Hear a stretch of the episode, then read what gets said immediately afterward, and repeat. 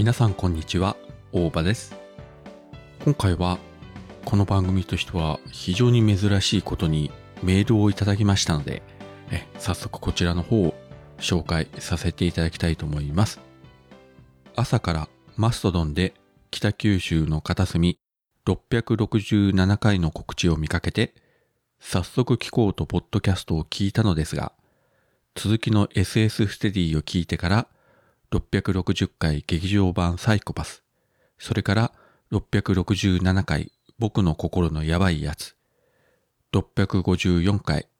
推しの子の3本を聞きました。サイコパスはネットフリックスでいくつか見てたのですが、プライムビデオの無料期間に残りを見ました。映画を見に行けないかもですが、いつかどこかで見るのを楽しみにしています。広角機動隊も結構何本もネットフリックスで見たんだけどな。オマージュどこだったんだろう。僕の心のやばいやつ、早くネットフリックスでやらないかな。ネットコミックは見ることもあるけど、毎週とか習慣にならないから忘れちゃうんだけど、きちんと作品概要欄にリンクを貼っておいてくれる大場さんに感謝です。推しの子、うちの長男も1話が長いけどそれを見たら続きを見たくなるからいい方法だって言ってたけど、まさにハマりました。そして今朝まだ見ていない新しい話があったからそれも見ました。アクアの動向が気になる。エヴァンゲリオンを見ているのですが、あと少しで終わるけど、最終話の前から難しいというか、文字がビシバシ出ていて、演劇のような演出、重いです。たくさん見すぎて、なる風で紹介するのが大変だな。わら。いろいろおすすめしてくれるので、大場さんのつぶやき、かっこマストドンも参考にしています。6月20日お昼休み、パソコンから藤崎成美より、ありがとうございました。えー、っとですね、このパソコンからというところを補足するとですね、一度この前に、えー、スマホから送ってくれたということなんですけれども、なぜかそれが、えー、送られてないまましかもデータが消えてしまって、改めてパソコンから再度メールを送っていただいたということで、結構長い文章をね、送っていただいて、スマホで打つのも結構大変じゃないかなと思ったんですけれども、そりゃね、それが消えてしまったらさぞや、えー、ショックだったんではないかと思います。本当にね、ありがとうございました。結構ですね、なるみさんもあれこれアニメとかね、映画とか見てまして、最近はエヴァンゲリオンの、しかも、えー、最初のテレビシリーズですね、えー、見てるということで、まあ自分もですね、エヴァンゲリオン、これあえてですね、テレビシリーズは当時リアルタイムでは見てなかったんですね。というのが、まあその前、えー、安野秀明監督が NHK でやってた不思議の海のナディア。あれもめちゃくちゃ面白くて、毎週欠かさずに見てて、で、次は、えー、安野秀明監督がロボットアニメ、ちょっと変わったロボットアニメをやるんだという、えー、話を聞いて、エヴァンゲリオンの第1話はリアルタイムで見たんですね。で、見たんですけど、いや、確かに面白いし、これかなり風変わりだし、これは人気出るだろうなと思う反面、なんて言うんでしょうかね。はっきり説明しづらいんですけど、なんとなくこう、違和感があるというか、皮膚感覚がこうゾワゾワするというか、これこのまま見ちゃったらなんかまずいんじゃないかみたいな変な予感がしてですね。アニメ作品を見てそんな予感をしたのは後にも先にもその時だけだったんですけれども、で、実際ね、2話以降はリアルタイムで見ずに後でレンタルで見るように、間を空けて見るようにしたんですが、まあ案の定ね、まあ、あの頃のブームを知ってる人はご存知と思いますけれども、爆発的なヒットの反面、えー、批判もすごくて、特に後半はスケジュールの問題とかいろいろあって結構物語的にも破綻してしまって、まあラスト2話は、ね、主人公碇真司の内面描写だけで、えー、終始して、ストーリー的には何ら解決もせず、ある意味、風呂敷を広げるだけ広げて終わってしまうというね。で、その後、えー、まあ劇場版で、まあ本来放映すべきラスト2話をまあ、新作としてね、映画館で公開したら、これがまた、いろいろ、まあ、すごいという人もいれば、なんじゃあればという人もいれば、うん、なかなかね、まあ実際見ていただければわかるんですけれども、絵や真心を君に、このラスト2話分というのは、これはいろんな意味で衝撃的ですね。まあ自分的には富野義行監督のあの伝説巨人イデオン。こちらもね、テレビシリーズが打ち切りになって、ラスト4話分を劇場で公開して、えー、発動編ということででね、やりましたけれども、あれを見た時の方がやっぱ衝撃大きかったですね。で、もちろんこのエヴァの劇場版も衝撃は大きかったんですけれども、正直、うーん、という感じではありましたね。いや、すごいんだけど、結局何だったの？という感じがしましたね。まあそのエヴァもね、その後新劇場版で再開して、最終的に新エヴァンゲリオンで、あんな風な形で見事にね、すべてのエヴァンゲリオンをひっくるめて完結したのは、これは本当に驚きましたし、えー、もう頭がね、下がりました。もうお見事と言っていい、えー、ラストシーンになってましたね。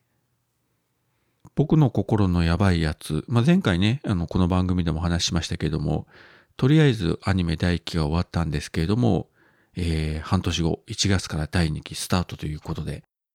いやもうね、めちゃくちゃ楽しみで、えっ、と、昨日でしたかね、えー、ネットの方の連載でまた、えー、新しいエピソードが公開されて、今、あの、ネットで連載してるのが単行本になれば第9巻にあたる部分で、分量的におそらくここはもう第2期のアニメでもここまでは多分やれないだろうと思うんですけれども、まあどこまでね、原作が続いてどこまでアニメ化されるかわかりませんけれども、できることなら原作完結後にアニメの方も最終回まできちんとね、えー、放映してもらいたいなと思いますね。推しの子もね、第一話衝撃的で、まあそれ以降も結構衝撃的な回は多くて、自分も結局原作も最新刊まで読んで、えー、最新刊本当にもう何も言いませんけれども、いやーなんかどこまで行くんだろうこの話はと言いつつも、もうそろそろこれは怒涛のクライマックスに突入するのかなと思わなくもないという感じになってきましたんで、まあ、ただ、あの話も、もうね、単行本、えー、50巻とか100巻とか、そこまで行くような話でもないと思うんですね。うん、まあ20巻あたりでね、終わるぐらいでいいかなと思うんですけども、まあこの推しの子もね、今後の展開にもう目が離せないというか、えー、要チェックで。でもちょっと不安もありますね。ハッピーエンドで終わってほしいんですけどね。サイコパスは、えー、っと、そうですね。まあ、テレビシリーズ、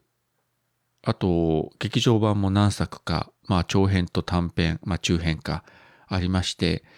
結構分量がね、増えてきたのであれなんですが、それでも言うても広角機動隊に比べればまだまだね。で、サイコパスは同じ世界観でやってるので、まあ大丈夫なんですけれども、光学機動隊は監督とかによって結局世界観がリセットされていくので、まあ、押井守監督の最初の広角と、えー、続編のイノセンス、あと神山健二監督のテレビシリーズ STAND ALONE COMPLEX と、これはまあシーズン2まであって、あとスペシャル版の Solid State Society。あとは、えー、まあ若い頃の草薙素子を主人公にした攻殻機動隊 ARISE。で、つい最近もね、あの Netflix の方で、いわゆる 3DCG アニメで、また攻殻やってましたけれども、まあいろいろあって、こう、繋がってる部分もあれば、全く別の世界線でやってるものもあるので、これからね、広角機動隊、もし見ようと思われる方がいたら非常に混乱すると思うんですけれども、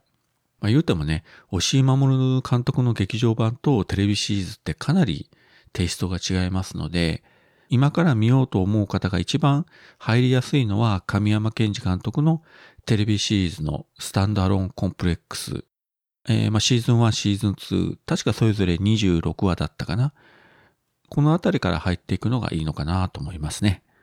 まあ何はともあれね、えー、っと、こういう感じで、まあ自分が本当に思いつくまま好きなことを喋ってるのに対して、まあ同じ作品をね、見ていただいて、こうやって、えー、感想いただけるのは非常に嬉しいです。まあ正直ね、あの、まあツイッターが凍結されてしまった以降、あまりそういったこうリアクションがもう前ほどもらえないし、まあぶっちゃけこの片隅もね、あの再生回数減ってるし、キタキタカフェも実はそうなんですけれども、まあそのうちに忘れ去られた頃に、えー、フェードアウトしていくような気が、だいぶしてるんですけれども、フェードアウトするまではまだ時間あると思いますので、好きなことを面白いアニメとか映画とか見れば、今後もお話、ぼちぼちとさせていただきたいですので、えー、まあよろしければお聞きいただきたいですし、まあ何かね、感想等をまたいただきましたら、えー、励みになりますので、えー、よろしくお願いしたいと思います。まあ最後に一つ、これだけ今日言っておきたかったんですが、これ収録しているのが6月21日なんですが、今日からですね、ディズニープラスで MCU のドラマシリーズ、えー、シークレットインベージョンの配信が始まりまして、えー、先ほど第1話を見たんですが、すんげえ面白かったです。すんげえ面白かったけど、ネタバレなしで喋るのが非常に辛いので、まあ最終回まで終わった段階で、えー、ネタバレ全開トークをまたね、させていただきたいなと思ってます。ディズニープラス視聴環境がある方は見ていただければいいんですが、MCU を全く見たことがない人がいると何のことやらね、わからないっていうのがちょっと辛いんですけれども、まあ何はともあれね、えー、すごい興奮した第1話でございました。はい、そういったわけで今回は藤崎成美さんのメールをもとにあれやこれやお話しさせていただきました。それではまた。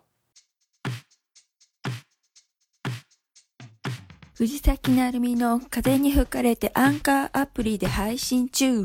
パーソナリティ藤崎なるみ、ツイッター、ツイキャス、ポッドキャスト7好き、これら大好き、アラフィフ幼児母、日常雑談、ボケたり笑たり、一人語りで飽きたらず、どこでもゲストで喋ります。不定期配信ツイートチェックはなるみ、アット藤崎。